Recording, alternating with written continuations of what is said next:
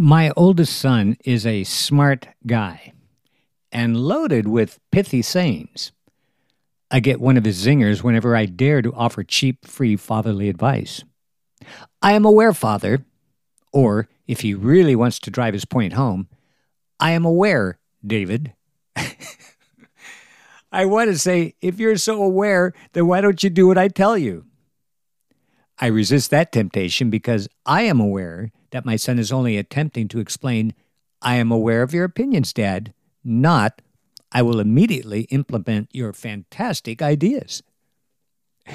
Awareness does not always translate to action. Pontius Pilate had an acute awareness of a situation regarding the chief priests and Jesus.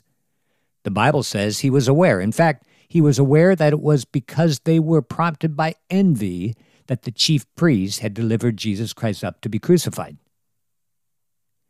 Apparently, the governor's awareness made absolutely no difference at all to the outcome of the trial. The priest incited crowd shouted, Crucify him! And Pilate, quote, wishing to satisfy the crowd, handed him over to be crucified, in spite of his ample awareness. Now, does my awareness of any situation impact my behavior? Will I take action when I become aware of a situation that demands a response? Or will I, like Pontius Pilate, choose to ignore a wrong that I could make right?